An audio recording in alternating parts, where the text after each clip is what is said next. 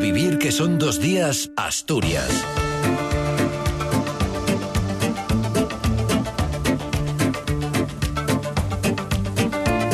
¿Qué tal? Buenos días. Es domingo 18 de febrero, una jornada que nos deja los siguientes titulares. El Principado retira la oferta a los trabajadores de las ITV y habla de oportunidad perdida tras el no de la plantilla a su oferta. La Consejería de Medio Rural pide al Ministerio que adapte la PAC a la realidad de Asturias y la Lotería Nacional deja 250.000 euros en Villaviciosa. Son los titulares de una jornada en la que amanecemos con 7 grados en Llanes, 8 en Oviedo y en Gijón y 9 en Avilés, Mieres, Langreo, Luarca y Cangas de Onís. La previsión es de cielo nuboso con nubes altas aumentando las nubes bajas de oeste a este durante la tarde. También brumas y nieblas en el interior al final de la tarde y probabilidad de precipitaciones débiles y dispersas durante la tarde en el litoral y en zonas próximas del interior. Las temperaturas en aumento, más acusado en las mínimas, también en el interior y heladas débiles y dispersas en cumbres de la cordillera. El viento flojo variable. Son las 8 y 51.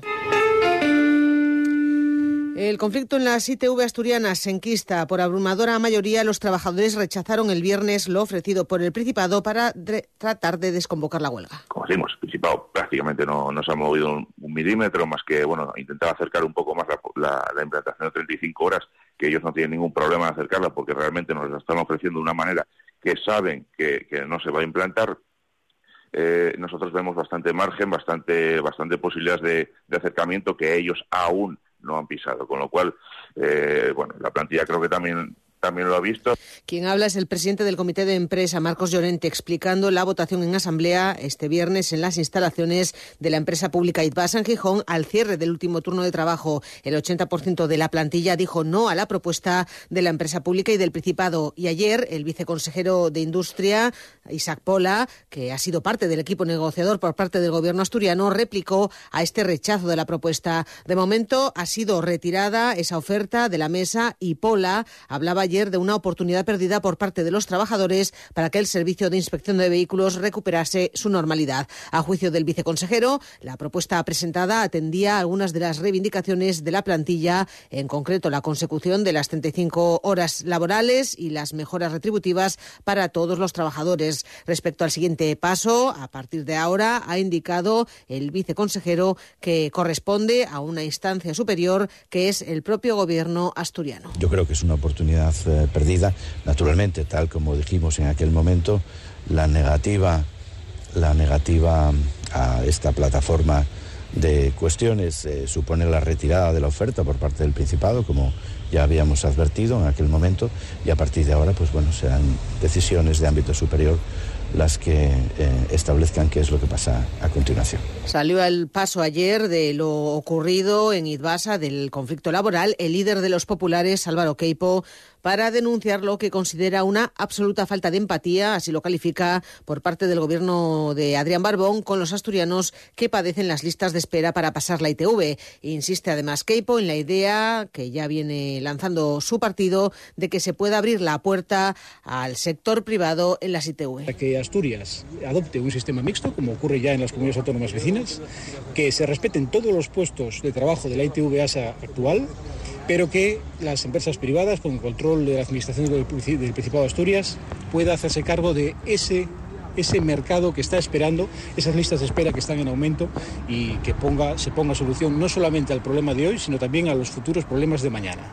A las puertas de que los ganaderos de la cornisa cantábrica, incluyendo los asturianos, salgan el día 20 a la calle, el consejero de Medio Rural ha avanzado este sábado un conjunto de peticiones que el Principado ha elevado al Ministerio de Agricultura para la adaptación de la PAC, de la Política Agraria Comunitaria, a la realidad del Principado. En concreto, las ayudas directas a los profesionales, adaptar el plan estratégico de la PAC a esa realidad de las explotaciones asturianas y favorecer con ello la actividad ganadera limitando la burocracia. Es a lo que aspira el gobierno asturiano con un conjunto de sugerencias, así las califica el consejero de Medio Rural, que ha hecho llegar a la administración asturiana la ha hecho llegar al Ministerio de Agricultura. Marcelino Marcos es consciente del malestar del sector que mantiene vivas por todo el país las protestas en la calle al sentirse, aseguran los hombres y mujeres del campo, ahogados por el papeleo que exige Europa para acceder a las ayudas de la PAC. Marcelino Marcos explicaba ayer desde Vegadeo, donde ha visitado una feria de productos del cerdo, esas sugerencias enviadas al Ministerio y su razón de ser.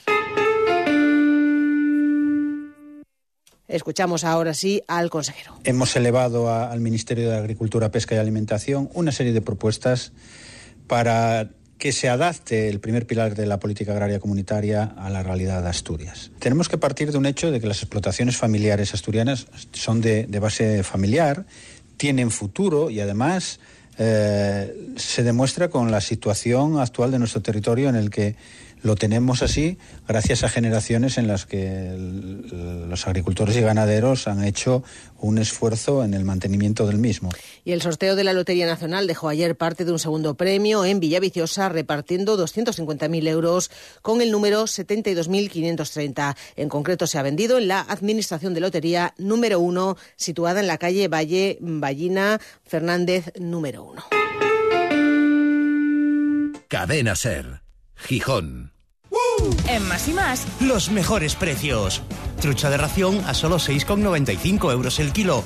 Repollo rizado a solo 1,25 euros la unidad. Más y más. La calidad que te sienta bien. Hola Julián, enamórate este febrero. En HR Motor nuestros coches con hasta un 20% de descuento. Coches de 200 euros al mes para que encuentres el amor a tu medida. Porque si buscas tu coche como nuevo, está en HR Motor. HR Motor Gijón.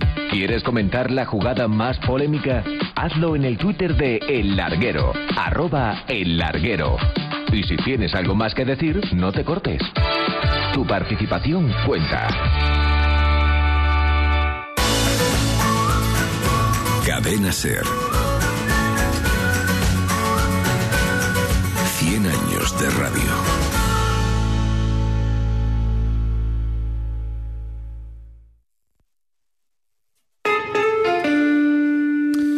Unas 2.000 viviendas en las zonas más apartadas de la región se ven obligadas a gastarse más de 400 euros en un decodificador si quieren seguir viendo la televisión tras la implantación de la alta definición. Son aquellas que únicamente reciben la señal de satélite. La Unión de Consumidores, la UCE, pide al gobierno asturiano que subvencione la compra del decodificador satelital, al menos cuando se trate de primera vivienda, y denuncia además que muchas de las personas afectadas ya no pueden ver la tele al no estar dispuestas a gastarse una cantidad que en muchos casos supone la mitad de su pensión. El presidente de UCE, Dacio Alonso, acusa al Ejecutivo asturiano de despreciarles cuando muchos ya no pueden ver esa televisión. Que en este momento mucha gente ya no tiene la televisión, no la tiene, porque mucha gente no se enfrenta a comprar, a tener que financiar 500 euros para comprar ese decodificador porque tiene un coste elevadísimo. Insisto, hablamos de personas mayores, muy mayores y gente pensionista la mayoría. Nos parece, insisto, insólito el comportamiento y la conducta del Principado. Y la Comisión Ejecutiva Autonómica del PSOE asturiano ha aprobado este sábado por unanimidad y a propuesta de su secretario general, el también presidente del Principado, Adrián Barbón, el equipo que va a formar el comité electoral de cara a las elecciones europeas del año del mes eh, de junio, del 9 de junio. La coordinación de la campaña va a recaer en dos mujeres, en las vicesecretarias generales del partido, que son Rita Camblor y Adriana Lastra. Asimismo, el secretario adjunto de Acción Política e Institucional, Álvaro Valle, va a asumir el papel de coordinador adjunto. Y les contamos también que efectivos de la Policía Local y Nacional disolvieron esta pasada noche a sendos grupos de personas que se enzarzaron en una trifulca en la Plaza Monte de Piedad de Gijón, en la zona de Vinos. Según recoge la prensa escrita de la región, hoy todo apunta a que se trata de grupos de aficionados o de ultras del Sporting y también del Oviedo. Y hablamos ya de deportes. David González, ¿qué tal? Muy buenas. Buenos días. Diferente reacción de los equipos asturianos tras el derby. Mientras el Real Oviedo se quitaba el mal sabor de boca con una goleada histórica, 5-0 al Burgos, un marcador que no conseguía desde hace 23 años. El Sporting no pudo encadenar la segunda victoria consecutiva y tuvo que conformarse con un sufrido empate a uno con el Valladolid, que al menos le sirve para seguir sumando. El gran protagonista en el Tartiere fue Sebas Moyano, autor de un hat-trick, el primero de su carrera. Completaron la goleada Seoane y Bastón. En el Molinón fue Cote el autor del gol que empataba el partido tras adelantarse un Valladolid que fue superior y puso en muchos apuros a los rojiblancos.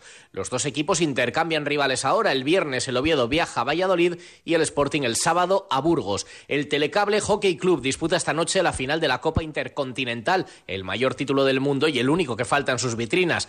En Segunda Federación de Fútbol, el Marino de Luanco empató a cero ayer con el Valladolid Promesas. El resto juegan hoy. En balonmano femenino ganó el Motif al Rocasa y perdió el Lobas Oviedo en Elche. Y nueva derrota del Oviedo Baloncesto, esta vez por cinco puntos en Ourense.